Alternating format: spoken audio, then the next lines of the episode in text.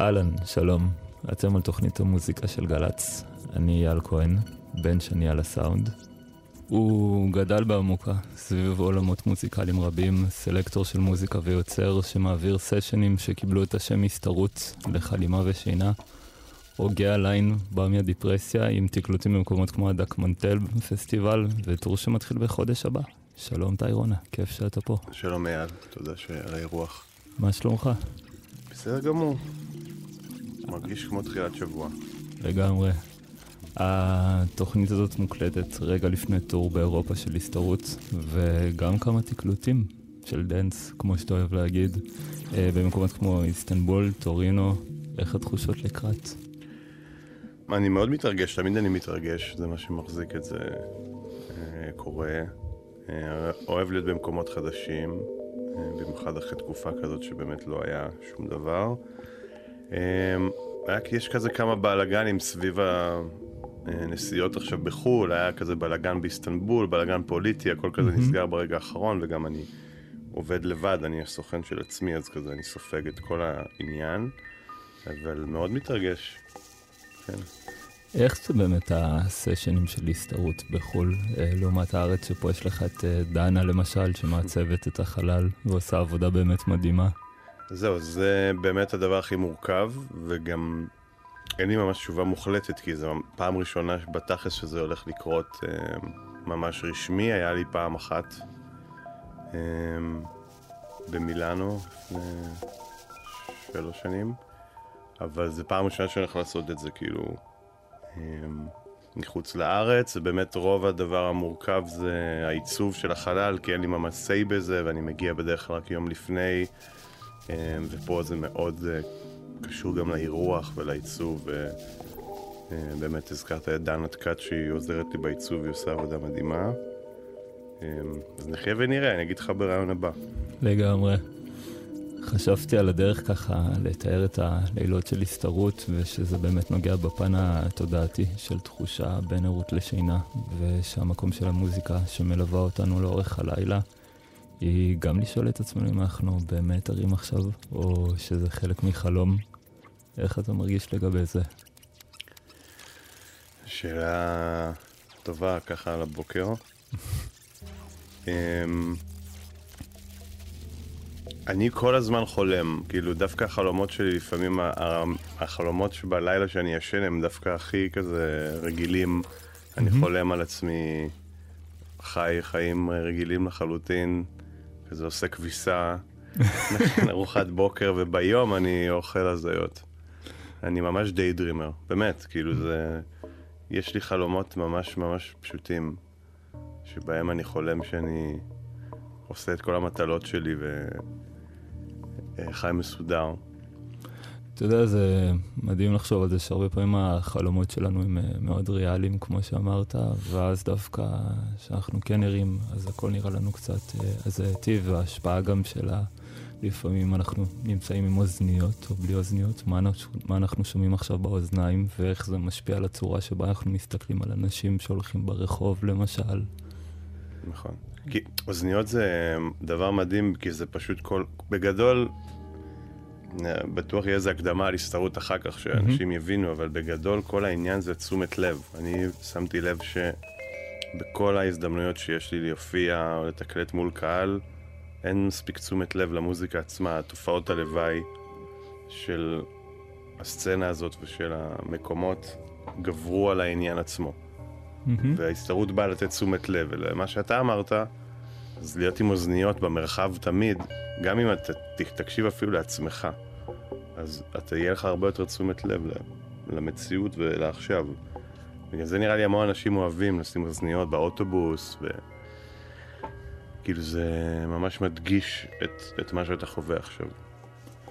לגמרי, יש בזה גם איזה מקום של אה, בחירה למשל עכשיו, שאני בוחר לשמוע משהו מסוים ורגע להתנתק מהסיטואציה שאני נמצא בה, לפעמים זה עוזר להתעורר בבוקר. זה ממש נראה לי תופעה אפילו עולמית, יש כאילו כל ה-ASMR, זה כן. ממש תופס עכשיו, היפנים הדביקו בזה את כולם, ואנשים ממש מקשיבים לסאונדים שהם בעצמם עושים, ואני גם נהנה מזה. לגמרי, גם אני חושב שברגע שהתחלנו להאזין לסאונדים שהם יותר, אה, אתה יודע, מהעולם עצמו, אז גם קשיבות שלנו למה שקורה סביבנו, פתאום איזה משאית שצופרת בצורה מסוימת, חריקה, איזה רוורס שפתאום נשמע אחרת, כוס מים שנשפכת עכשיו. לגמרי. הכל יוצר איזה סיפוק אחר כזה. זהו, מה שאמרת עכשיו זה מה שממש עזר לי להתמודד עם החיים האורבניים, כי גדלתי במקום ממש קטן ו... אז כאילו רגילים להגיד שקט, כן, אבל אין דבר כזה שקט. פשוט איפה שגדלתי היה סאונד יותר של טבע, עצים זזים ברוח וציפורים, וזה סאונד בפני עצמו. לגמרי. ובעיר פתאום היה דברים קצת יותר אינטנסיביים, קצת הרבה יותר אינטנסיביים, ונורא, כאילו הייתי קורבני, מאוד קורבני של זה בהתחלה, ויואו, אני לא מצליח לישון, ו... ואז היה איזה מומנט שקלטתי ש... אני צריך לקבל את זה כמשהו הרמוני, mm-hmm. וזה ממש עזר לי לאהוב את העיר. כאילו כל הסאונדים שתיארת עכשיו הם פשוט מסתדרים לי יותר. כי אני שומע הכל כל הזמן, זה הקללה והברכה שלי. כל הזמן אני שומע הכל, אני ממש מוסך, וברגע שהתחלתי. לאהוב את זה, את המוסכות, אז כאילו זה מאוד עזר לי לאהוב את החיים יותר פה. כי זה היה שינוי מאוד קיצוני. כן, לא להגיד למשל למה יש עכשיו את העבודות בנייה האלה, או מה זה המשאיות האלה וכל התנועה הזאת על הבוקר. נכון. האמת שספציפית העבודות בנייה זה תמיד קצת קיצוני מדי, זה כן. ממש מעבר לתדרים שאני מרגיש שאדם יכול להכיל, כי זה ממש אינטנסיבי לבנות בניין.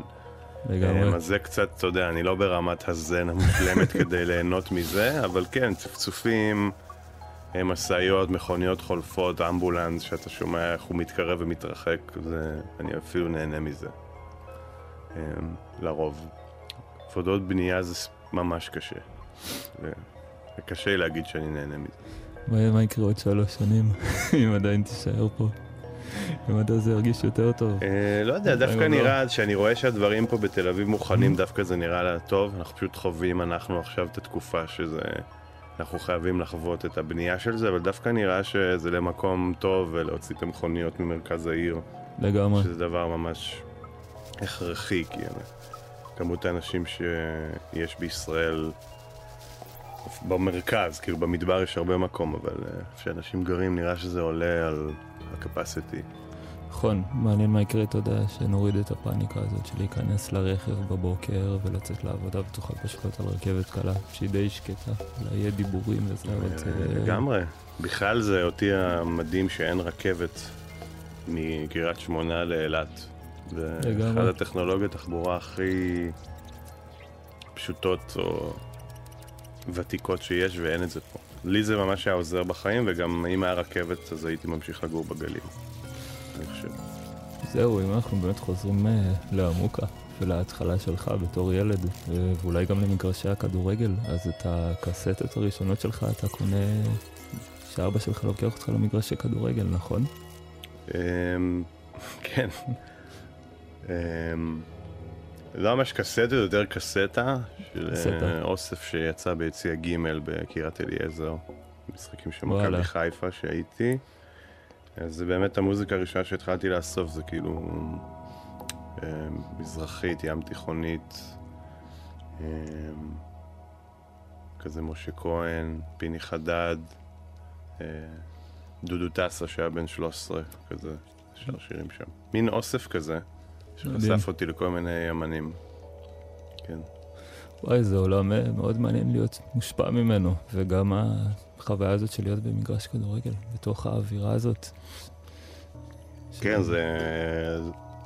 זה מקהלה של 30 אלף איש, זה מיוחד. האמת שזו אהבה שממש חזרה אליי לפני איזה חמש שנים. וואלה. לא הייתי שם איזה עשר שנים, ופתאום לפני חמש שנים איזה חבר לקח אותי שוב למשחק של מכבי חיפה, וזה פשוט... אה, מין החזיר לי בשנייה את ה...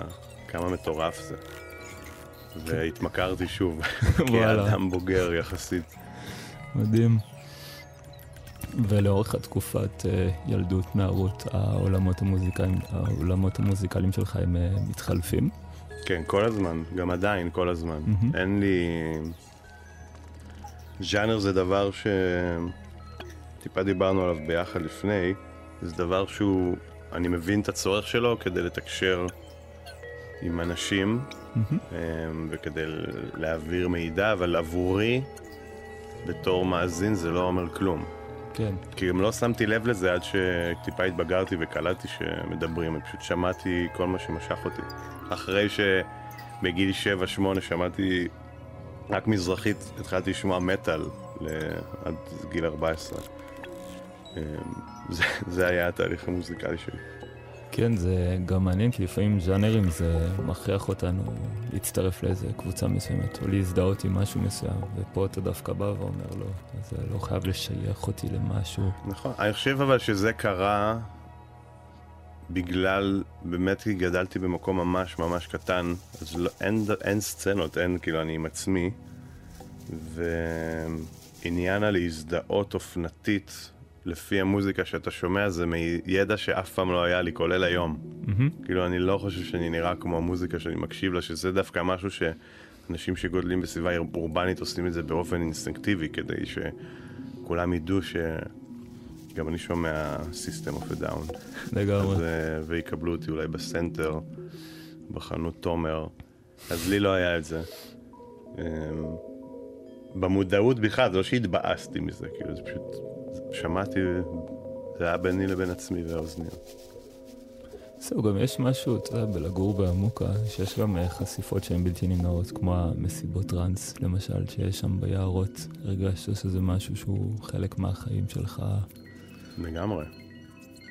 אמ, קודם כל זה, על, על, נקרא לזה אלטרנטיבה, זה נושא ממש מעניין ומורכב, כי טראנס זה לא אוקיי. ממש אלטרנטיבה, זה, זה פופ בישראל. Mm-hmm. כאילו אתה הולך לקנות קישואים בשוק, אתה שומע טראנס, אתה רכב חולף אותך באיילון, אתה שומע טראנס, אז קשה להגיד אלטרנטיבה, אבל זה היה אלטרנטיבה בתחילת שנות האלפיים, אמ, כשהייתי נער אה, ל- לרקוד, כן, אז ממש הייתי שם, וזה גם מאוד השפיע עליי, אה, המוזיקה וה... והאורח חיים והלייפסטייל הזה. אמ, למרות שכאילו תמיד דווקא ניסיתי לצאת מזה, כי דווקא בשבילי זה היה הדבר הרגיל. כן. היה רק טראנס כל הזמן. אמ, זה חזר עליי בגיל מאוחר יותר, האהבה לזה. כן, זה גם מעניין, אתה יודע, שאולי היית יכול לשמוע את זה מהבית ולדעת, אה, עכשיו יש מסיבה שאני יכול ברור. ללכת אליה. כן, היה אפילו משחקים עם עצמי שאני אומר מתי המשטרה תבוא ותסגור. וואלה. באמת. לא, זה לא קורה לעיתים כאלה תקופות, אבל זה כן. קרה, כן. זהו, גם בפסטיבלים של מוזיקה טראנס יש איזה משהו אה, מאוד אה, טקסי, אה, והחוויות של כולם ביחד, שאוספת אליה משתתפים גם מגילאים שונים, וגם שוברת את המחסומים שלפעמים יש בין אנשים שכנראה לא ייפגשו בחיי היום-יום שלהם, אה, ושזה יוצר אווירה מיוחדת. אז הרגשת שאתה נחשף גם לאנשים שהם נגיד, אה, אתה יודע, לא בהכרח מהאזור הזה של עמוקה, ופתאום להכיר אנשים ממקומות אחרים, ולחוות איתם רגע איזו חוויה משותפת, אתה יודע שכנראה ביום-יום האינטראקציה היא קצת שונה. כן. תשמע, האמת שזה דבר שמה שאמרת ברור שהוא קורה במסיבות, mm-hmm. אבל אני באופן אישי, אמת, זה אף פעם לא היה לי. אני בן אדם אה, אה, חברותי וחברתי, אבל תמיד במוזיקה בשבילי זה דבר מאוד מאוד אישי. כאילו, גם במסיבות הייתי עם עצמי, רקדתי לבד, וגם כשעברתי לתל אביב והתחלתי לצאת בתל אביב, הייתי לבד. וגם עכשיו שאני מתקלט או מנגן, אני נהנה לראות אנשים שהם נהנים מעצמם, או סוגרים עיניים. אם צועקים לידי של וואו כמה כיף פה, זה נחמד. זה נחמד באיזושהי מידה, אבל זה לא מה שאני מחפש. Mm-hmm. אז השאלה שלך זה כאילו לא ממש. הייתי דווקא כל הזמן רוצה להיות עם עצמי, מוזיקה זה דרך ממש ממש ממש טובה, אולי בעיניי הכי טובה. אמ, להתחבר לעצמך, לפתור דברים עם עצמך. אמ, אז אז לא, התשובה שלי היא לא, לא ממש, התח... היא... לא ממש התחברתי עם עוד ועוד אנשים דרך זה, התחברתי להם ממקומות אחרים, אבל דווקא במוזיקה לא.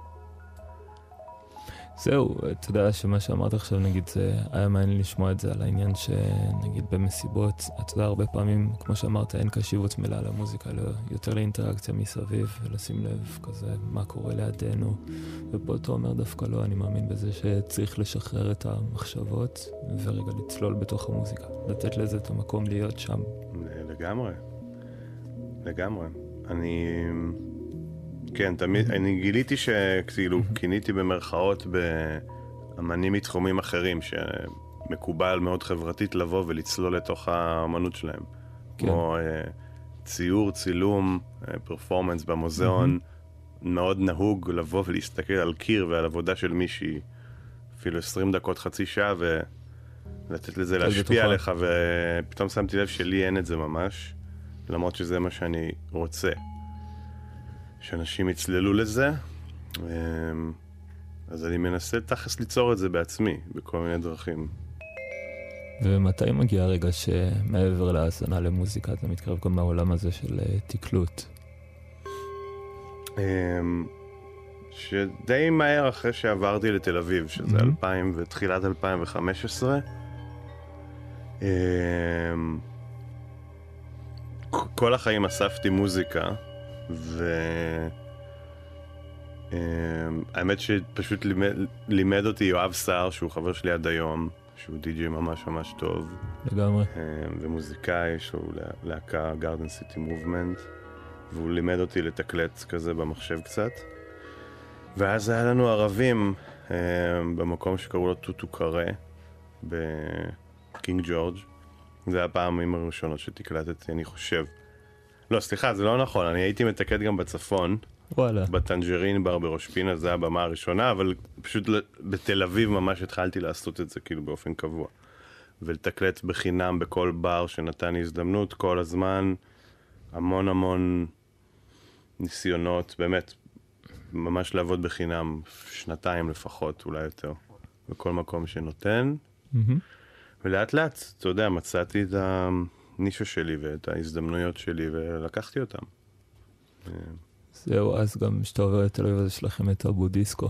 כן, זה, זה כן. התחיל שם, הבודיסקו התחיל שם, ועם הזמן, דווקא שקיבלתי יותר ביטחון וזה, ושמתי לב שזה פחות מה שאני מרגיש שיש לי לתת לקהל, ופשוט נתתי, השארתי את זה לאתר וליואב שהם עושים את זה מדהים, אני פשוט פחות טוב בזה.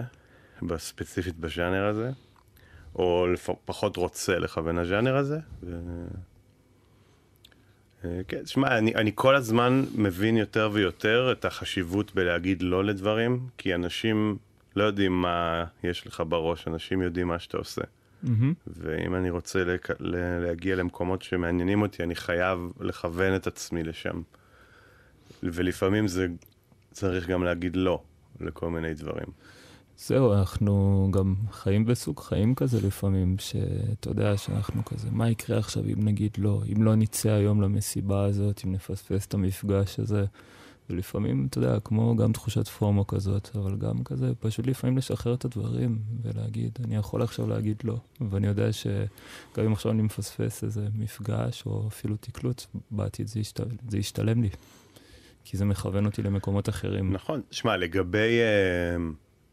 אה, לצאת או לפספס דברים כאלה זה משהו בפני עצמו. Mm-hmm. אני יותר מדבר, כאילו אתה צודק, אני מסכים כן. איתך כמה שאמרת בפני עצמו, אבל אני התכוונתי יותר גם כשאתה מנסה לעבוד במשהו, זה יכול להיות גם, יכול להיות נגר או עורך דין, I guess, שאתה צריך להתחיל לכוון למה אתה רוצה לתת לקהל שלך, כי אם תגיד כן לכל ההצעות שאתה מקבל, אז זה מין יהיה מישמה של דברים. אז זה לא פשוט היה, לדוגמה, לסיפור שלך לצאת מתקלוט עם שתי חברים, Mm-hmm. אבל uh, הרגשתי שאני צריך לעשות את זה כדי שיבינו מה אני עושה יותר טוב.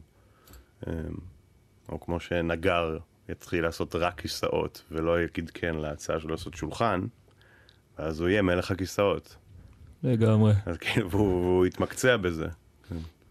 לגמרי, וברגע שעשית את זה, אז באמת התחלת גם לעשות uh, כל מיני דברים במתחם של התדר, נכון? מהמם. כן, עבד, הם, עבדתי שם, הם הציעו לי לעבוד מ-2016. הייתי כזה מנהל תוכן של הרדיו, והייתי עושה את האתר, ואחר כך נכנסתי גם יותר לעומק התוכן של כל המתחם. וזה היה לי חוויה מאוד מלמדת ומדהימה, והכרתי אחלה אנשים מאוד חשובים לא- לאומנות בתל אביב, בעיניי. זהו, ואז ב-2018 היה לי איזה סיבוב שהבנתי שיש לי עדיין איזה חלום להתמקצע במשהו ספציפי יותר, כי העבודה שם בתדר, אתה צריך כל הזמן לשים לב מה הכי טוב, מהמם. בכל ז'אנר. כאילו, להיות חד כל הזמן על מה מעניין עכשיו ומה... מי יש לו מה להגיד בכל הז'אנר, וזה טיפה הרחיק אותי מעצמי, כאילו ממה אני. מההתמקצעות שלי בעצמי, במוזיקה שאני כן. רוצה לעשות, ומי נתתי לזה צ'אנס, והיה לי קשה לעזוב את העבודה הזאת, כי זה אחלה עבודה, אבל עשיתי את זה, ומאז כזה אני מרגיש שכן דווקא ש... מיקדתי יותר את העבודה שלי.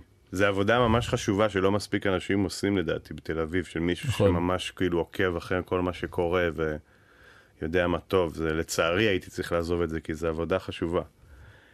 אין מספיק עוצרים בתל אביב, אין גם מספיק כבוד לעבודה הזאת, אני חושב. כן, באמת דיברנו ככה על אוצרות אה, בטלפון לפני זה, ואמרת לי שלפעמים על הקטע הזה של די-ג'ים ואמנים, שהרבה פעמים אתה פשוט צריך להיות אה, בעיניים שלהם. זה לא שיש כזה את המחשבה של אוקיי, עכשיו אני סוגר אותו, אלא אתה פוגש שוב איזה אמן ואתה אומר, אה, הוא עושה אומנות, או עושה מוזיקה מסוימת, אני אקח אותו עכשיו לתקלוט הבא או להופעה הבאה. זאת הבעיה. כן, כן. בדיוק. כן, שמע, זה, זה עיר, תל אביב זה עיר מאוד קטנה, ושוב, זה משהו שאני מרגיש, שאנשים לא יושבים, האוצרים לא יושבים בבית וכזה חושבים מה, מה הכי מתאים לי פה לקונספט הזה, אלא פשוט כזה, יש להם בתודעה את האנשים שהם ראו אתמול בלילה, שהם שתו איתם בירה, ואז כזה זה נהיה קליקתי מאוד. שוב, לטובה ולרעה, יש בזה דברים. טובים ויש בזה דברים רעים, אבל אני מרגיש שאין מספיק עוצרים, ואין מספיק כבוד לעוצרים. כי אם נגיד ישימו אותי ואותך באיזשהו ערב, כל אחד, אני רוצה לעשות משהו, ואתה רוצה לעשות משהו, ורק העוצר יכול לראות מלמעלה את ה, מה אנחנו יכולים לעשות ביחד, ואיך זה יכול להשתלב, וצריך להוציא. אגו זה דבר בלתי נמנע, כאילו זה דבר טוב בגדול, תלוי איך משתמשים בו, מהמם. אבל כאילו גורם לך לחשוב שאתה צריך לעשות איזה משהו מסוים, והעוצר בא ועושה סדר במה הכי נכון לק- לקהל, ואיך יבינו את הקונספט נכון. וזה לא מספיק קורה. ב- בתל אביב. כן, זה מעניין כי אה, נגיד האומנות שלך שהיא מתייחסת מאוד אה, לשינה ולעוד איזה פן בתוך המוזיקה, אז היא יכולה להגיע למקומות למשל כמו מוזיאונים, כמו השיתוף שהיה לך עם מוזיאון תל אביב והתדר, נכון לאחרונה, וכל כן. מיני אירועים מוזיאוני. הארץ, כן. כן, כן. שזה, ואז זו הזדמנות להציג את זה בעוד מקומות, לחשוף את זה לקהל נכון, שהוא האמת אחר. שזה ספציפית היה פרויקט כאילו אמ, שעבדתי עליו בנפרד כבר תשעה חודשים, וההשקה שלו הייתה עכשיו ב... בפסטיב...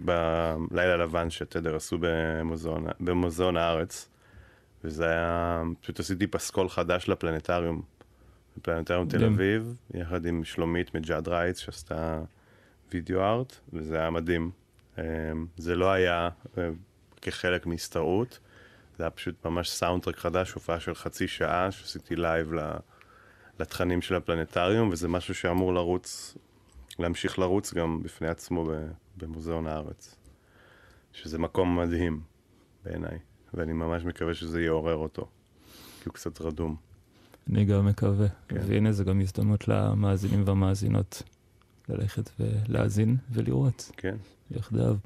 לא, האמת שזה מה שעצוב, אתה לא יכול ללכת עכשיו לפלנטריום. וואלה. כן, למה? זה רק אם אתה חלק מבית ספר Mm, אה, יסודי, באמת, אתה לא, זה, אני לפני שנתיים פניתי אליהם, אה, איכשהו ארגנתי לעצמי שם פגישה והצעתי להם לעשות פסקול חדש של פלנטריום והם לא ממש, כאילו, הם קצת נבהלו שבאתי לבד, מהמם. ואז התחלתי תהליך עם גוף בעירייה שתומך, אה, מקשר בין אמנים אה, והמוסדות תרבות. אמ, וזהו, כאילו שאפילו שרציתי ללכת לראות את הפלנטריום, מה קורה, לא יכולתי, הייתי צריך לתאם את זה עם איזה בית ספר, כדי וואו. שזה יקרה בפעם הראשונה שהלכתי. אז ר- המטרה של הפרויקט הזה נהייתה סוג של בחלום שלי להאיר את המקום הזה ושיקרו שם דברים, כי זה מקום בעיניי הכי מגניב בתל אביב ואף אחד לא יוצא לשם. מה זה יוצא? כאילו אף אחד לא הולך לשם. לגמרי, בגלל זה כיפה ההגבלות האלה. גלאודיוזית שנבנתה בשנת 67, תשמע, הכרתי שם אנשים מדהימים גם, אנשים הטכניים של המקום, אה, אורי ואלון ואמיר, שעובדים שם כאילו כזה לבד. ורק ילדים אה, בבית ספר יסודי חווים את הדבר הזה. אנחנו כמובן שינינו קצת את התכנים ושינינו כן. קצת את הסדר שלהם, כאילו עשינו את זה למבוגרים יותר, אבל זה עדיין החומרים שם עומדים בפני עצמם. טוב, אז קודם כל אני מקווה שזה יסתדר, וייפתח לכולם. אה, זה באמת חשוב, אתה יודע. וגם, אתה יודע, זה גם מעניין להציג את זה, אבל לילדים. פתאום לתת להם לחוות את החוויה הזאת. להיחשף לעוד איזה סוג לא, אני סוג חושב של שזה גם. וגם, כאילו... היה שפשוט היה שם תכנים שהם יותר מדי ילדותיים שהיינו כן. חייבים להוציא, אבל כן, אני לא מפריד בין הגילאים. בטח. תוך כדי שאתה עושה דברים באמת אה, בבית רומנו, אז אתה כבר מתחיל אה, להעלות את הרעיון הזה של אה, הסתרות. ואז שמתחילה הקורונה, איפשהו בהתחלה שם, אז באמת זה מתקיים, זה קורה שם, נכון? כן. האמת, שמע, מוזיקה של, נקרא לזה מוזיקה לצלול איתה, מהמם. עשיתי מאז ומעולם כזה, פשוט לא במקומות רשמיים. ב, ב, באיזה פסטיבל במדבר עם כזה מלא חברים, ובמידברן פעם עשיתי דבר כזה. וממש בתחילת הקורונה, אמ, מין שחררתי מין מיקסטייפ כזה שעשיתי של כזה, המון אנשים היו פה כזה במלא התקפי חרדה, וכזה היו מבולבלים, ו... לגמרי. היה את תקופת ההפגנות בבלפור, והרבה אנשים כזה חטפו מכות פעם ראשונה בחיים שלהם, והיה מין הרבה בלבול, ושחררתי מין מיקס כזה של כזה, לעזור לאנשים כזה ל- to chill. וחבר'ה של התדר ממש אהבו את זה, ואמרו לי, אולי עכשיו קח את ההזדמנות לעשות את הערבים האלה בחלל אצלנו, שכזה תמיד כזה דיברת עליהם. וזה פשוט התחיל ככה, מין כזה אנדרגראונד, רק הודעות פרטיות לאנשים, לקפסולות של עשרה אנשים, כי נורא רצינו לכבד את, ה, חוקי. את החוק, את כן. החוקים, כן. אמ, אז זה היה קפסולות של עשרה אנשים, היה, אני כבר לא ממש זוכר, אבל נראה לי מחצות עד שלוש ומשלוש עד שבע בבוקר. אה, וממש הייתי צריך להיות מפקד של כולם ולהוציא את כולם. החוצה. וזה היה מאוד אינטימי ומדהים. תוך כדי זה נהיה זה שאנשים ממש הולכים לישון, וזה גם התחבר לי פעם עם ערב שעשיתי בירושלים, ערב שגילי לוי יצר בירושלים, שקוראים לו חלומות פאר, שזה היה ב-2000 נראה לי ו-18, שהוא הזמין אותי לעשות את זה, ממש מוזיקה ל- ל- לשינה, וזה פשוט כאילו התחבר ככה ונהיה בפני עצמו, אה, נרקח הדבר הזה. אה, זהו, ואז זה קרה 30 פעמים בקורונה. מדהים. אה, אתה יודע, וזה מין תפס תאוצה, ושהשתחרר הסגרים, השתחררו, אז זה מין הפך להיות כזה רשמי, ונהייתי קבלן של הסתרות, קניתי מלא מזרונים, קניתי ציוד, ואני עושה את זה בכל מיני מקומות. לאורך השעה הזאת אנחנו נשמע כל מיני קטעים, יצירות שאתה בחרת לנו. אז בוא נשמע עכשיו אחת ונחזור לדבר אחרי עוד על הסתרות. ככה.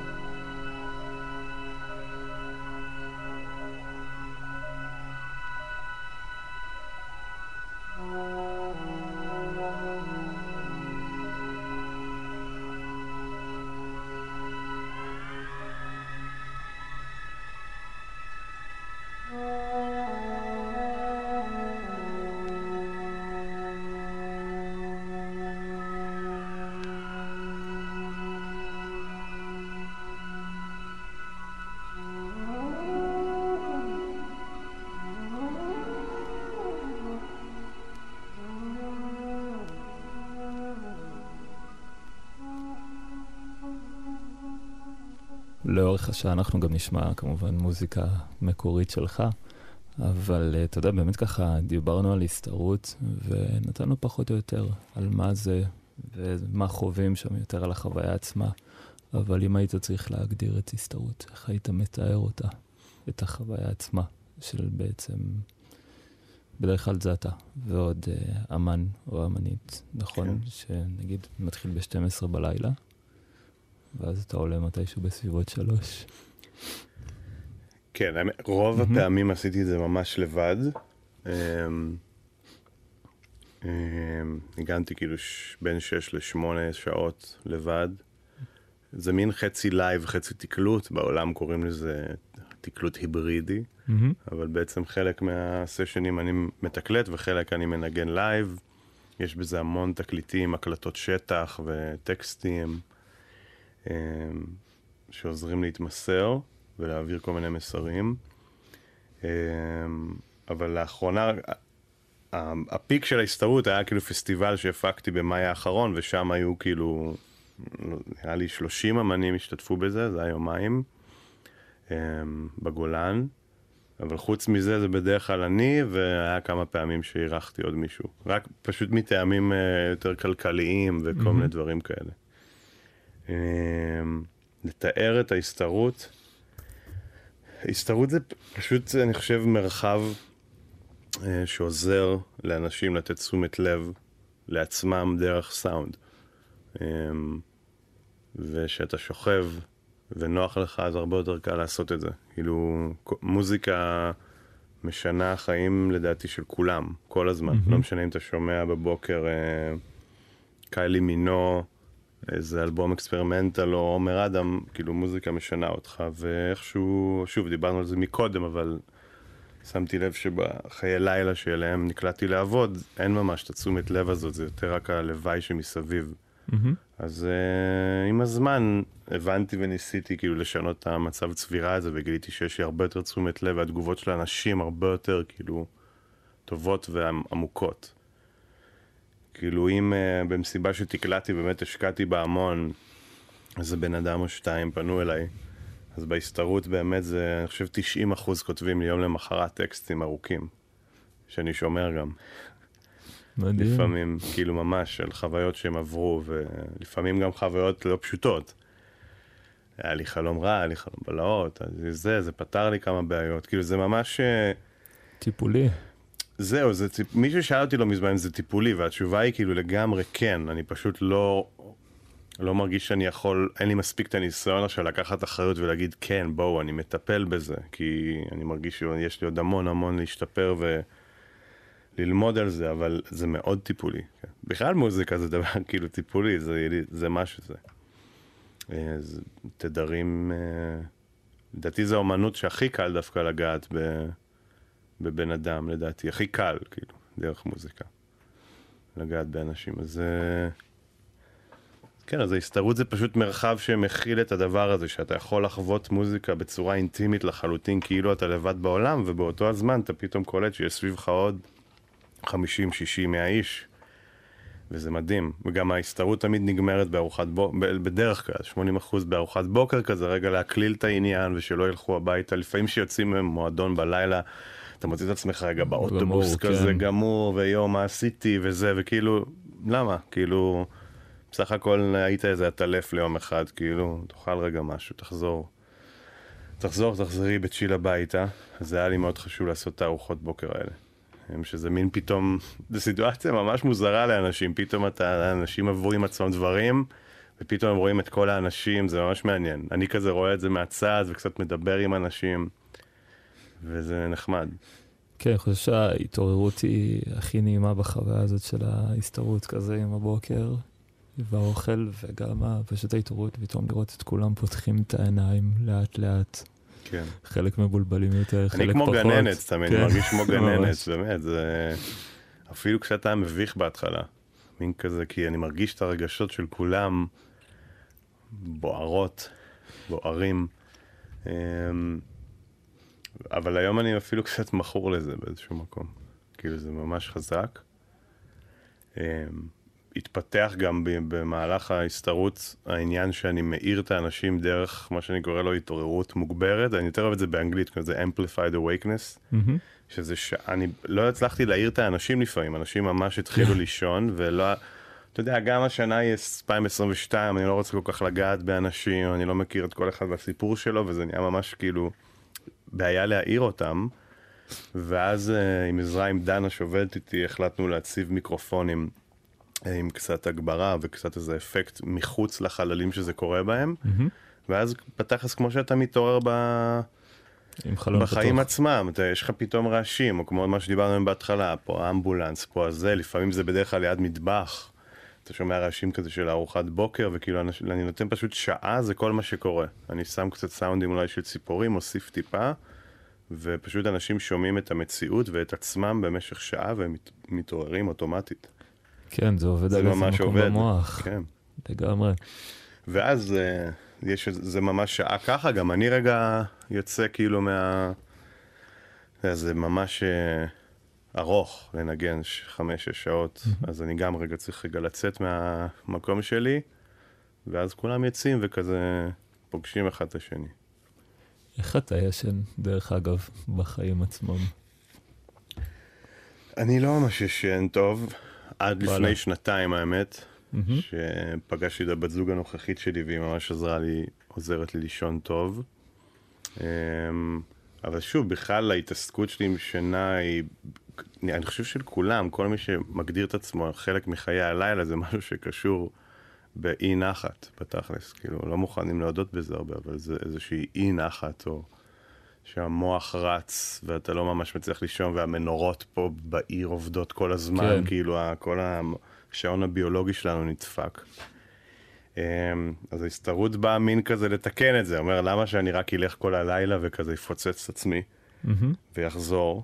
אמ, אני לא שאני לא מאמין בש- בריקוד, כן, אני, אני בא משם ואני עדיין עושה את זה, אבל כאילו, פתאום להתעסק בשינה עצמה, שמלכתחילה זה היה הדבר שכינס את כולם באיזושהי בעיה ללכת לישון. אמ, ואיזו התבטאות לילית מופרעת, פתאום כאילו כולם חווים ביחד את זה בצורה יותר אינטימית, אז...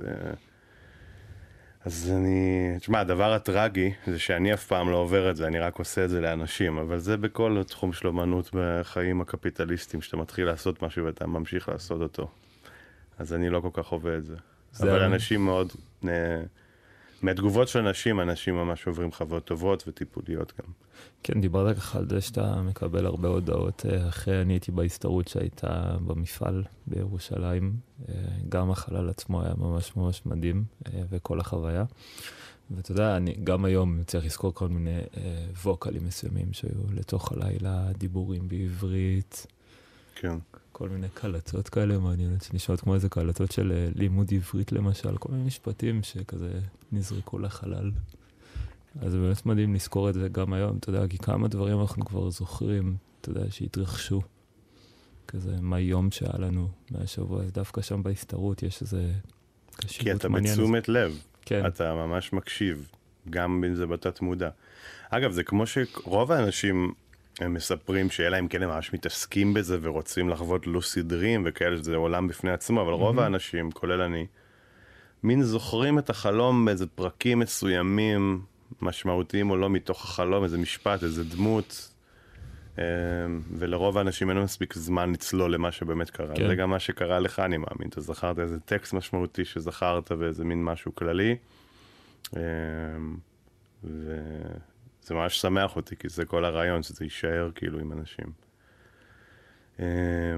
תשמע, אני ממש, אתה אני ממש מנגן לתת מודע של האנשים, זה ממש מטורף. בפעמים הראשונות שעשיתי את זה, שקלטתי שזה אשכרה קורה וכולם ישנים, ממש חטפתי התקפי חרדה בהתחלה, מרוב העוצמה שזה קורה, כי אתה כן. ממש... יש לי את הכוח במרכאות עכשיו, אתה יודע, לשים פה פתאום איזה קטע מטאל ולדפוק פה את כולם. אבל כאילו אתה ממש קולט כמה השפעה יש לזה. וכמה עמוק אפשר ללכת עם הסאונדים ו... וגם אחריות, שזה גרמה לי להבין שבכלל כל תקלוט בעולם, גם אם זה במועדון, ככה אמורים לנגן. לא להתייחס ללחץ שאתה מרגיש של מה שאתה אמור לספק עכשיו, או מה צריך כדי שהמועדון יצליח וירוויח כסף, אלא לנגן לתת מודע של האנשים ושהם התמסרו לזה. הייתי ברור? כאילו זה... כן, לגמרי, אוקיי. להצליח להעביר איזה חוויה, כמו כן, שאמרת. כי זה מה שזה, אני מתעסק עם זה רוב היום, אנשים כאילו רוצים רגע אה, להתנקות מהיום שלהם, רגע לשחרר את זה. אה, ויש לי יותר ניסיון מהם בזה, ויש לי מה להגיד להם, דרך, דרך המוזיקה. אז אני צריך להתעלם, זה מאוד קשה, כן, אבל צריך להתעלם מהרצונות של שאר התעשייה. מהמם. ממש לנגן מה שאתה חושב שצריך להיות עכשיו, אה, מהניסיון שלך. כן, אני חושב שגם בדרך כלל הסטים שלך הם, אה, גם בהסתערות וגם בכלל, הם יחסית ארוכים. בכלל כן. אתה עושה סטים שממש כזה לספר סיפור, אם זה בהסתערות זה בדרך כלל כזה 4-5 שעות, ובטח גם כשאתה עושה סטים של dance, אז זה גם מתקרב איפשהו לשם. זה תלוי מה נותנים לי, אבל אני הכי אוהב ארוך. כן, אה, זה כזה ההסתכלות כלהיות איזה storyteller. נכון. ככה הייתי קורא שהתחלתי לתקלט לכל, ה, אמ, לכל הסטים שהייתי מעלה, זה מהמם. בקטגוריית storytelling. אני מדהים. ככה ראיתי את זה, זה לא איזה גימיק. ולוקח זמן. אמ, כן. עד שמתחממים וקולטים בכלל מה באת להגיד, זה לוקח שעה, שעתיים. אמ, אז אני אוהב שנותנים לי משבצות ארוכות, כן. כן, זה גם גרם לי לחשוב על השיתוף פעולה שלך, למשל עם אה, רועי חסן בבית אריאלה, שהיה לפני כמה חודשים לכבוד הפתיחה המחודשת, זה בעצם אה, לקחת את המוזיקה ולשלב את זה מישהו שהוא ממש כזה עושה ספוקן וורד וכל מיני דברים, אז איך הייתה החוויה הזאת? זה היה חוויה מדהימה, רועי הוא מדהים והוא ממש זרם על רעיון ללא אפילו, בלי שהכרנו. אני, בית אריאלה הזמינו אותי לעשות אה, איזשהו ערב שם, והם גם, הם רצו שאני אעשה הסתערות, אבל אה, הסברתי להם שהסתערות ממש צריכה את השעות, ה, השעות הארוכות ואת החלל המתאים, אז זה פחות התאים, אז אפשר לעשות מין משהו בין לבין, ולא יכולתי להימנע מזה שמדובר בספרייה. אז זה גרם לי לחשוב אולי להזמין מישהו שמתעסק בדברים כתובים, אמ, סופר או משורר, ואני תמיד מאוד אהבתי את הקול שלו. יש לו כן, קול חזק, שאני מאוד אוהב להקשיב לו, גם אם לפעמים הוא אומר דברים שאני לא אוהב, אני נהנה להקשיב לו, הקול שלו. והוא זרם איתי, אנחנו מעולם לא נפגשנו. הוא פשוט בא וזרם, וזה היה מדהים, היה בינינו קשר ממש טוב, והיה אחלה הופעה. ואנחנו גם ממש כאילו התחברנו אחד לשני, אנחנו מנסים מאז להיפגש עדיין ללא הצלחה, אבל אני מקווה שזה יקרה בקרוב. אמ, זהו, זה היה כאילו באמת אחלה חוויה. ש... מין כזה פינג פונג בין המוזיקה שלי למילים החזקות שלו. כן, של ולקול שלו גם. אחד לשני באמת. שוב, אני בהסתערות מאוד מאוד אוהב לשלב טקסטים. אז זה מין שמתי לב עם הזמן גם שכאילו אנשים, יכול להיות שזה אפילו משהו אבולוציוני, שברגע שאנחנו שומע, שומעים טקסט או מישהו מדבר, הקשב הוא יותר אמ, הדוק. אמ, אז אני מאוד, זה ממש אומנות בפני עצמה למצוא מה, כמה אני משלב מוזיקה בזה, כמה לא, מתי אני מעלים את הטקסט, מתי אני, מתי אני מדגיש את הטקסט. וכאילו, עם רועי זה היה מושלם, האמת, בלייב. אמ, הוא ממש תפס את ה... זה היה יותר מהפנטזיה שלי אפילו, כאילו ממש קלט את זה, ואני קלטתי אותו. הרבה מהסטים שלך גם אפשר לשמוע בסאונדקלוד, חשוב להגיד. נכון. לאלה שרוצים ורוצות לחוות את הסטים מהסתערות, כמובן שאין תחליף לחוויה האמיתית. כן, בכלל אני קצת מיושן באפליקציות, אני בסאונד קלאוד, אין לי ספוטיפיי וכאלה, אבל... אה, אז כן, הרוב אני מעלה לסאונד קלאוד. אמ, אפשר לשמוע, אפשר לשמוע שם חתיכות, אני אף פעם לא Mhm. רציתי להעלות את כל העניין, כי אני מרגיש שזה דברים אינטימיים שלי ועם הקהל שהיה, אבל אני מעלה חתיכות משם, כדי ששוב, כמו שדיברנו בהתחלה, ז'אנר, שאני אוכל לתקשר את מה שאני פחות או יותר עושה עם הקהל. אמ, אז, אז אני מעלה חתיכות, אה, שעתיים, שלוש מכל סשן. לא מכל, האמת שלא העליתי איזה שנתיים, וואלה. הזדמנות טובה, אבל uh, יש שם איזה ארבע קטעים. בוא נשמע עוד קטע שלך עם אבטה בריון. Thank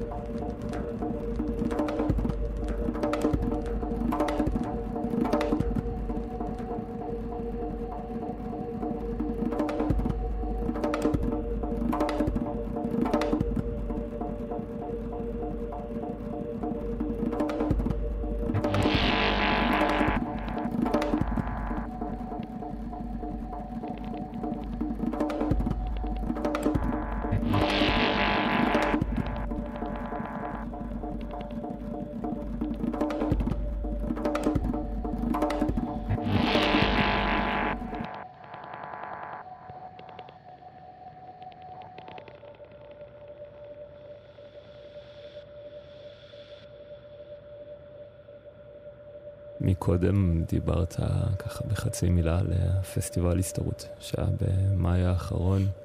תוך כדי זה גם התקשר לי לקטע הזה שאמרת שהעיר נורא מאוהרת ואיך אפשר בכלל לישון ככה, אז אני תוהה איך זה היה בטבע, אם זה היה בחושך מוחלט, אה, תחת כיפת השמיים, ואיך הייתה החוויה הזאת. זה גם התחיל בחמש בצהריים, נכון? נגמר בסביבות שתיים, ביום שלמחרת, שתיים נכון. בצהריים. כן, בדיוק. אה, קודם כל, הסיבה שזה התחיל בחמש בערב זה היה יותר שאנשים יהיה להם זמן רגע לראות את המקום באור, זה מקום מדהים, זה... קוראים לזה חנה דובדבן שבגולן.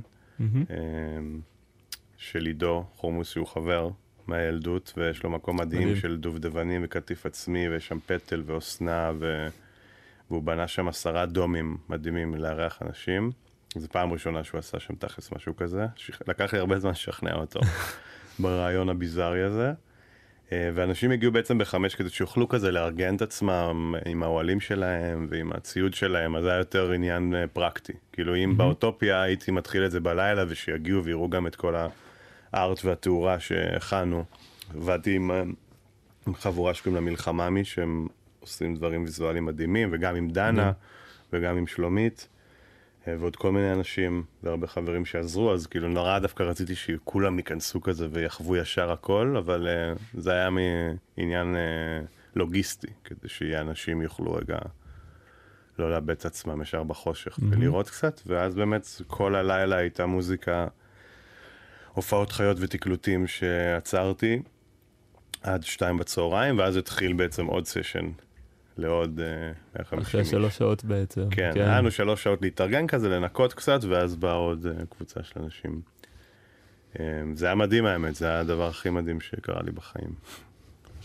זאת הייתה גם יחסית הסתערות אה, די גדולה, נכון? היה שם איזה 100 איש בערך. היה בכל יום אה, 140 איש. אה, זה הכי גדול עם שם. האמנים, כן. שמע, גם זה היה יכול להיות יותר, זה היה מין כזה חוקים של המקום והכל, Mm. זה היה אחלה ספתח, אבל עכשיו אנחנו יודעים שהמקום יכול להכיל יותר, אז יכול להיות שזה קצת יגדל. אבל זה היה כמות מושלמת לפעם ראשונה בעיניי. אה, וכן, אתה יודע, אנשים, אה, 260 280 איש אה, באו לגולן, זה היה ממש מרגש. אה, ובכלל כל האמנים, אותי הכי הפתיע, הפחד שלי היה לפני זה שהאם באמת תהיה התשומת לב הזאת. מהמם. פחד, בגלל שזו מוזיקה מאוד מינימליסטית בגדול, ואין קיקים ואין את התדרים הנמוכים שבדרך כלל מפרידים כזה בין אה, קולות רקע לעניין עצמו, אז נורא פחדתי שלא יהיה את הקשב, אבל אנשים, הקהל היה מדהים, הוא היה כאילו קהל של מוזיאון, אנשים שכבו 20 שעות והקשיבו. להכל, באמת, מלבד דברים ממש ספציפיים שאנשים טיפה כזה היה רעש וגם ממש... אה, מהמם. זה היה לזמן ממש קצר, אנשים היו כמו במוזיאון. וגם. כל, ה... כל האמנים באמת אחד אחד קלטו ממש את הרעיון, וכאילו הורידו notch למטה את האנרגיה, וממש ניגנו live לתוך התודעה של האנשים, וזה היה מדהים. כל האקטים היו ממש טובים, באמת, כאילו... הם... זה היה מעבר לחלומות והציפיות שלי. כן, גם הרבה מההופעות בעצם ממש היו live.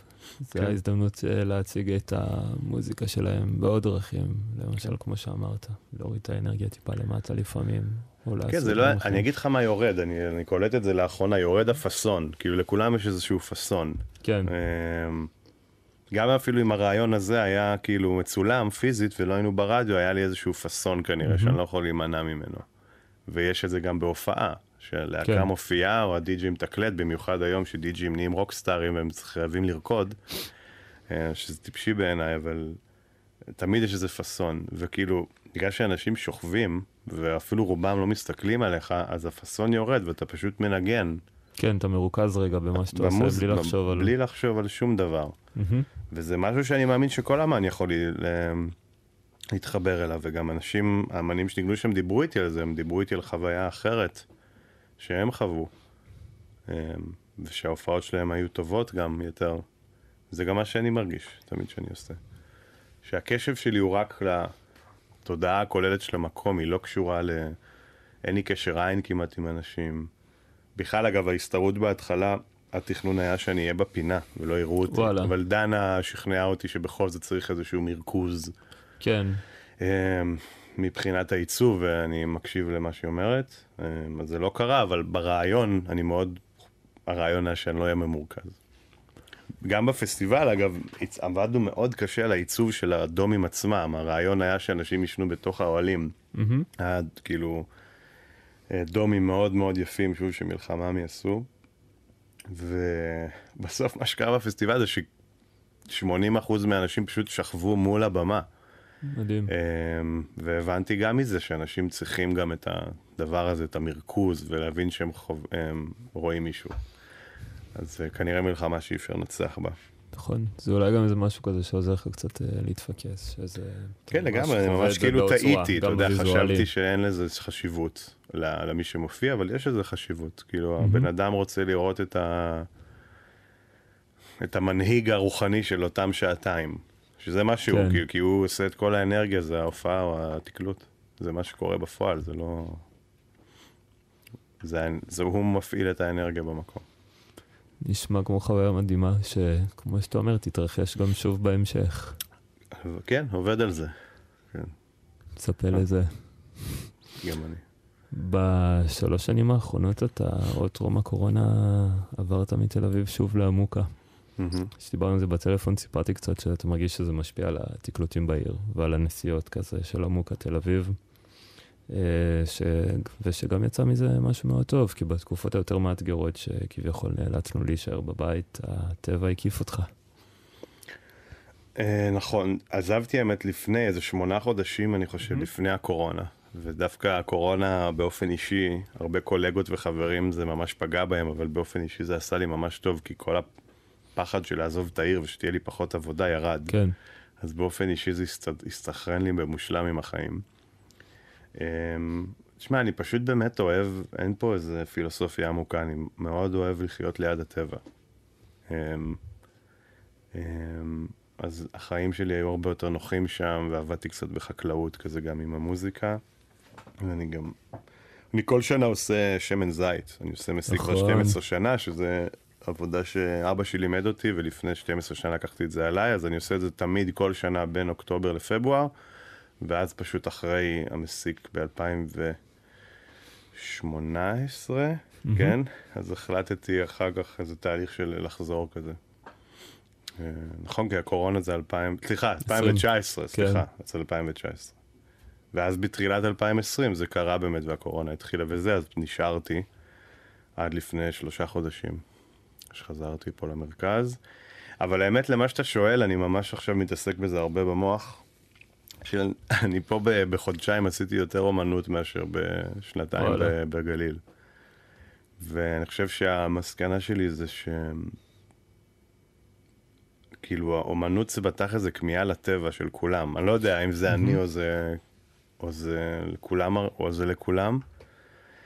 אבל בעצם כשהייתי בטבע הייתי פשוט ממש נינוח ונהניתי מהחיים, ופה הראש שלי עובד. שעות נוספות כן, מהכמיהה שלי לחזור לשם. אה, זה מה שאני חושב שהעניין. ובגלל זה גם כל האומנות הכי טובה קורית תמיד גם במרכזים האורבניים. כאילו, מעטים האמנים. יש עכשיו מין גל כזה שאנשים קולטים שהם סתם חיו בעיר מלא זמן ואפשר לעבוד מהבית, אבל כאילו בתכלס, הריכוז האומנות הכי מעניינת, כי בפריפריה בדרך כלל האומנות, בדרך כלל, אה, פחות מאתגרת. שוב, אני מקווה שאני...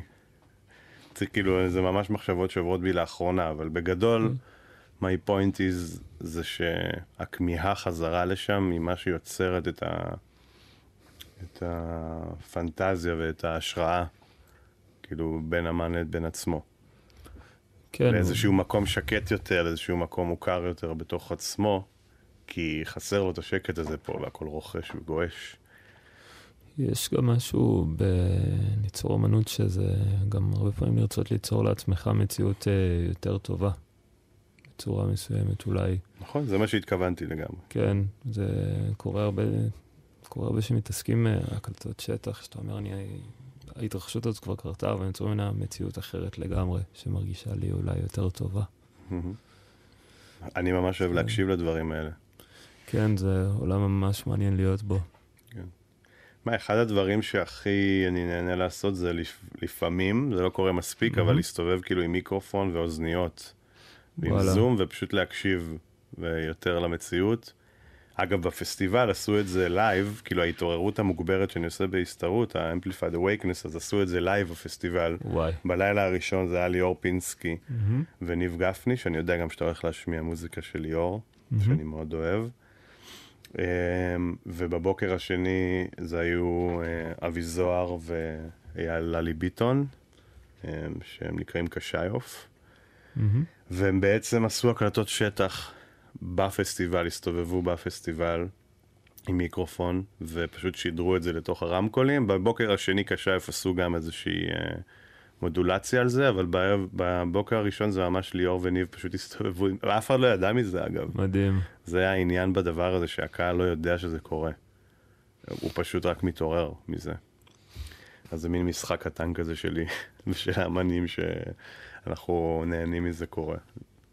כן, נשמע חוויה מדהימה, אתה יודע, גם ההתעסקות הזאת, כי זה נוגע במקום נורא נינוח, כאילו, וטבעי, משהו שהוא חלק מאיתנו. ההתעוררות. כן, כן. וגם הסאונדים האלה. כולם, אני בטוח שכל אדם בעולם יסכים איתי שכאילו יש את המומנט הזה בבוקר שאתה, כי זה יכול, היום הזה יכול ללכת to shit, והיום הזה יכול להתחיל, וזה הרבה תלוי במה שאתה עושה בבוקר. נכון, אמ, וכן, הרעיון הוא להדגיש כזה מבחינת, שוב, אני מתעסק בסאונד, זה יכול להיות גם כאילו משהו אחר, אבל אני מדגיש את הסאונדים שקורים בבוקר. או במציאות ששם, אני לא נוגע בה, אני פשוט מגביר אותה כדי שישימו לב, שיתעוררו. אני לא מתערב בה, יודע, ממש מעט, מתערב בה רק עם איזה ריברב או איזה אפקט מינימלי.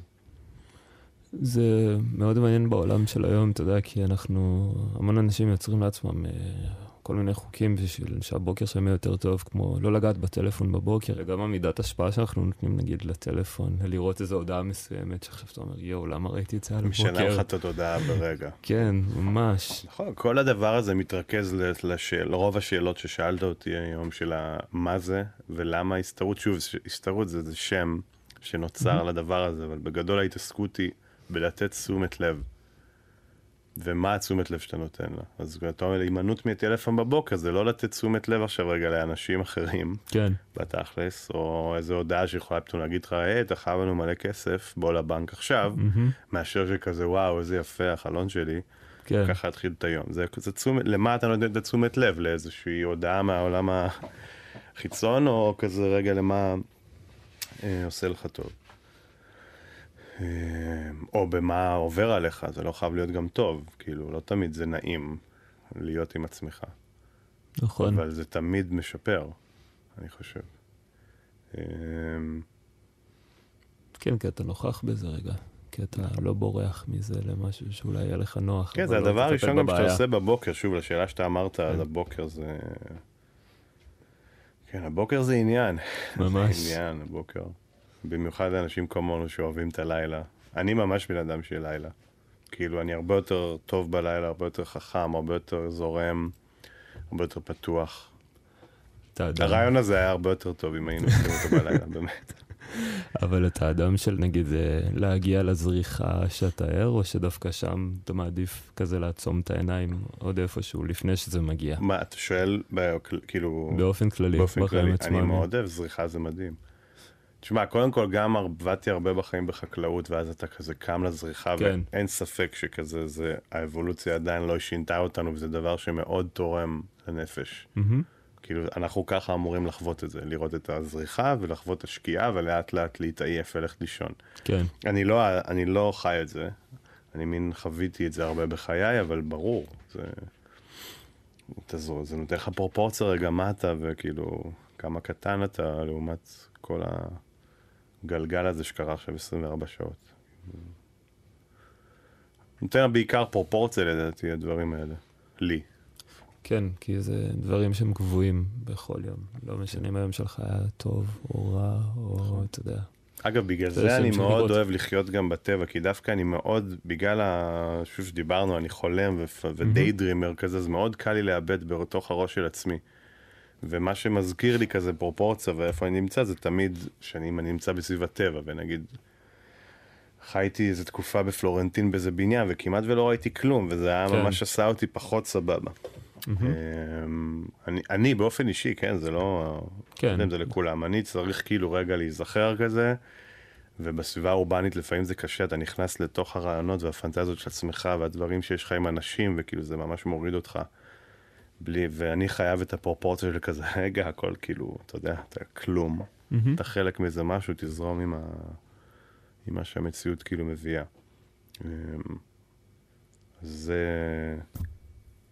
זה משהו שחשוב לי לחיות. נגיד עכשיו אני חי ממש קו ראשון לים, זה מדהים. חזרת ככה לתל אביב. כן, אני גר ממש על בת ים גבול יפו כזה, אמ, וזה ממש, ים זה מדהים. פעם ראשונה שאני חי על הים. איזה כיף. כן. באמת נשמע מדהים. יחסית חזרת לא מזמן, לפני זה. כן, יש חודשיים וחצי, שלוש. כן, ועכשיו אתה בדיוק יוצא לטור. ככה עוד כן. לפני... כן, אני יוצא לטור שהוא ממש מגניב, כן, יש שם. כמה תקלוטים ממש שווים, אבל um, ממש בא לי רגע להישאר פה האמת, אבל כן, נעשה את זה, ברור, אני, זה מה שאני רוצה לעשות בחיים, להתעסק עם מוזיקה, ואני... כן, אני מתחיל באיסטנבול, ואז טונה, טורינו, אלה יהיו הסתערויות, ואז אני הולך לתקלוט בדקמנטל פסטיבל, ואז גרביג', שאני עושה את התקלוט הזה, גם תקלוט אמביאנט, לא תחת הסתערות. ואז אני נוסע למודם פסטיבל, אני מנגן שם עם קצלה, שהוא די.ג'יי מדהים. מדהים, מדהים, וגם הביא אותי לפסטיבל הזה. אמ, ואז לבאוצ' מינהוף בברלין, שגם שם אני מנגן עם קצלה, אמ, שעצר שם איזה במה מגניבה. הייתי שם גם איתו שנה שעברה, זה ממש פסטיבל חדש ומגניב. ואז אני חוזר לארץ, נראה לי, כן. זהו, באמת דיברנו הרבה על רגעי קסם אה, בתוך הסתערות. מה מבחינתך הוא רגע קסם ברחבות, אתה יודע, שהם לא בהכרח תחת הסתערות, אבל הם רחבת אמביאנט למשל. תשמע, עבורי, יש שם מלא דברים, אבל אם אני אבחר משהו אחד, עבורי זה... אני מאוד אוהב לשחק על העניין של לאתגר את האנשים רגע, עם סאונד אפילו שיכול להיות טיפה אפל או מאתגר, ואז לתת איזשהו משהו אוטופי, מגה, או אפילו לפעמים קיץ', ולפעמים אפילו מצחיק.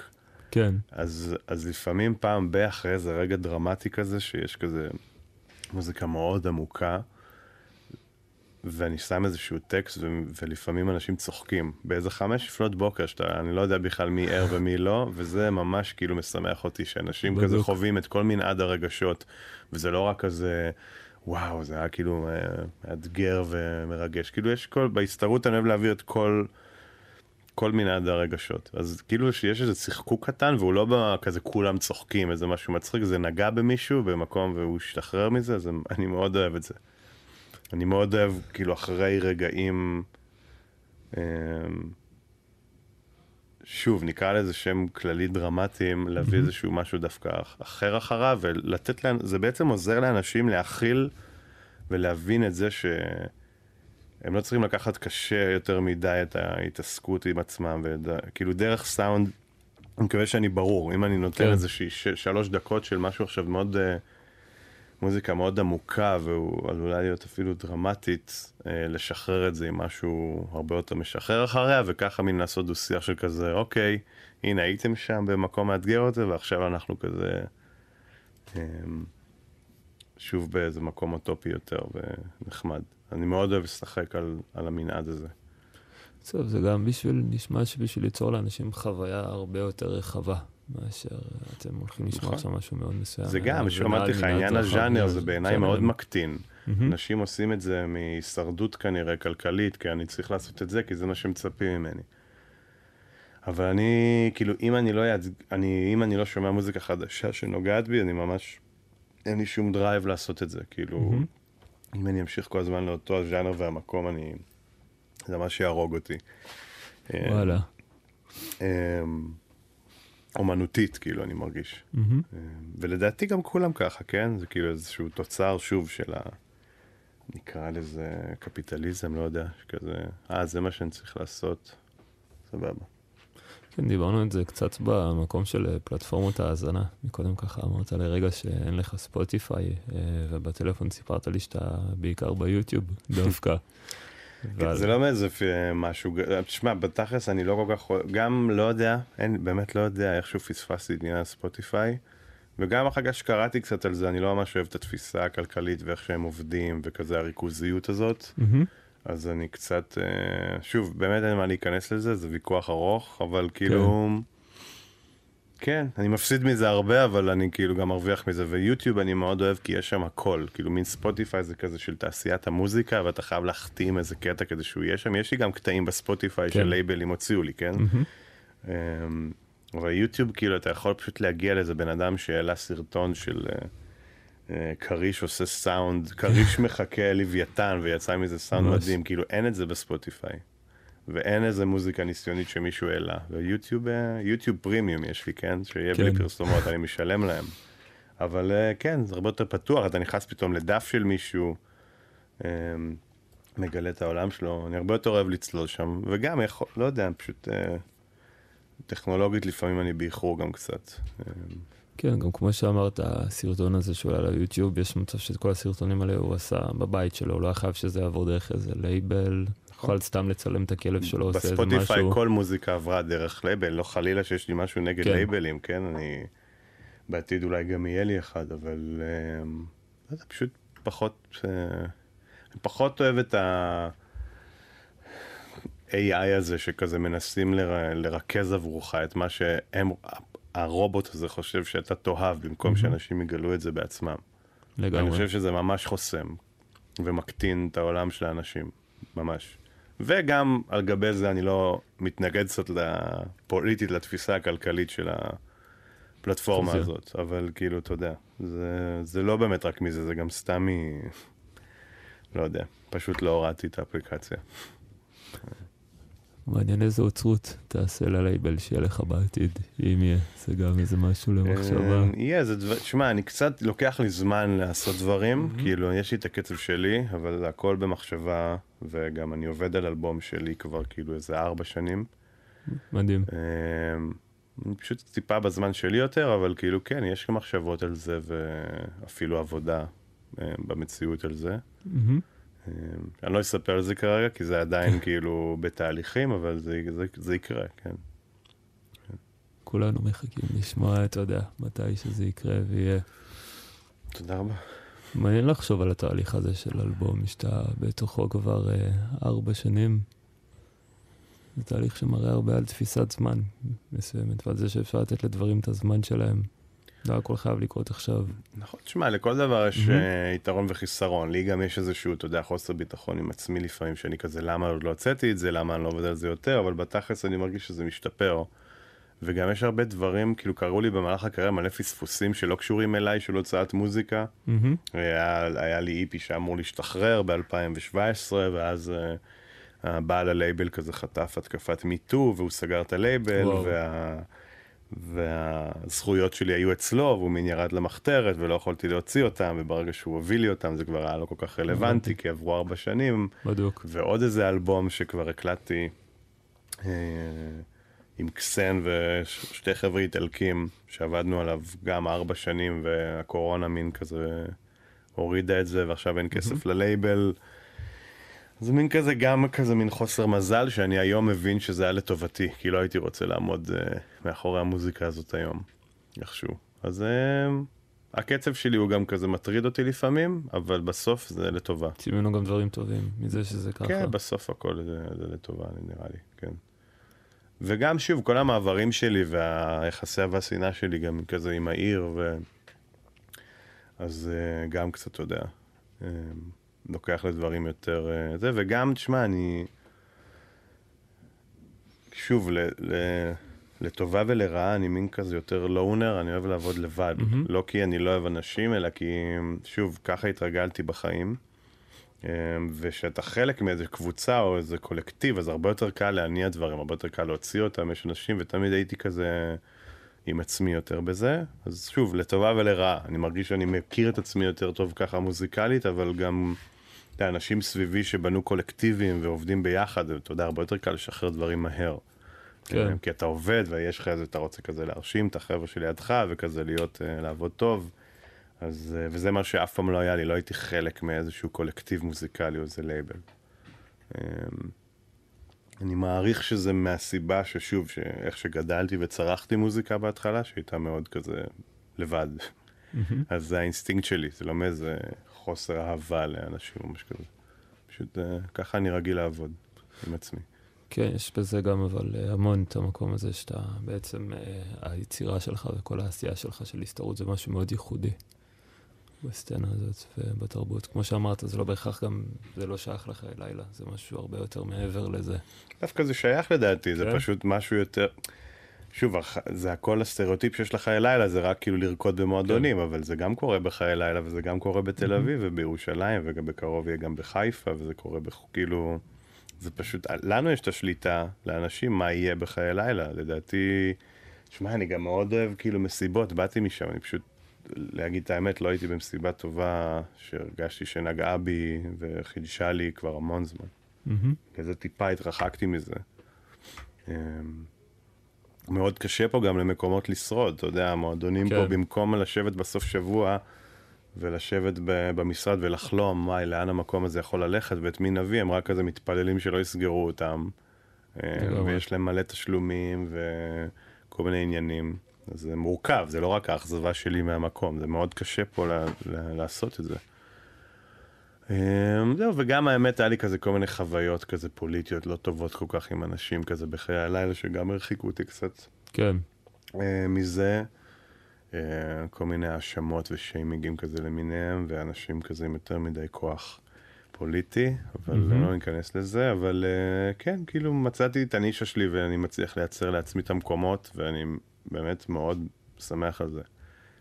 כי לוקח זמן להבין שאתה יכול ליצור גם בעצמך, כאילו אתה לא צריך לחכות שאנשים יזמינו אותך. אה, יש פה איזה בעיית כוחות ב... בעיר לפעמים, אבל אה, ש... אפשר גם לייצר לעצמך את המציאות. אתה יודע, באו 300 איש כאילו לגולן, זה היה. ממש מדהים. פעם ראשונה, כן. כיף לשמוע שאתה אומר את זה. בוא נשמע טרק שלך בשם עמוקה, ונחזור אה, לסגור אחריו את השעה הזאת. תודה.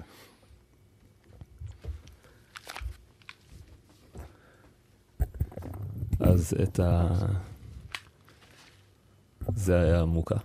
את הסטים מהסתרות אפשר לשמוע בדף הסאונדקלוד שלך, הזדמנות לאלה שעוד לא חוו. אה, כמובן שאין תחליף ללחוות את זה בלייב. אה, יש גם סט ביוטיוב של הזריחה בעמוקה.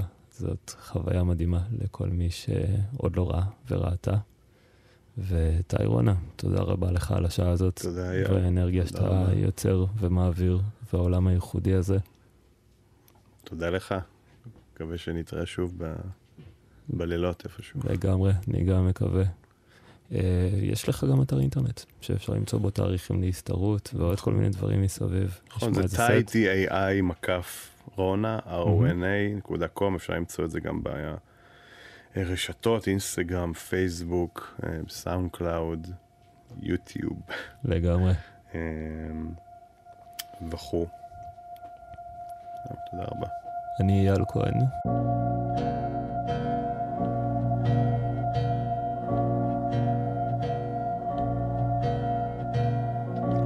בחמש קם צייר ויצא את ביתו. אל היער צעד ודרך קשתו. עד הערב סבב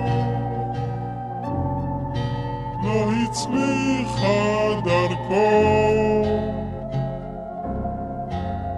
גם צמא גם רעב, אחזו אותו, שר פנים ונסער, חזר לכפר.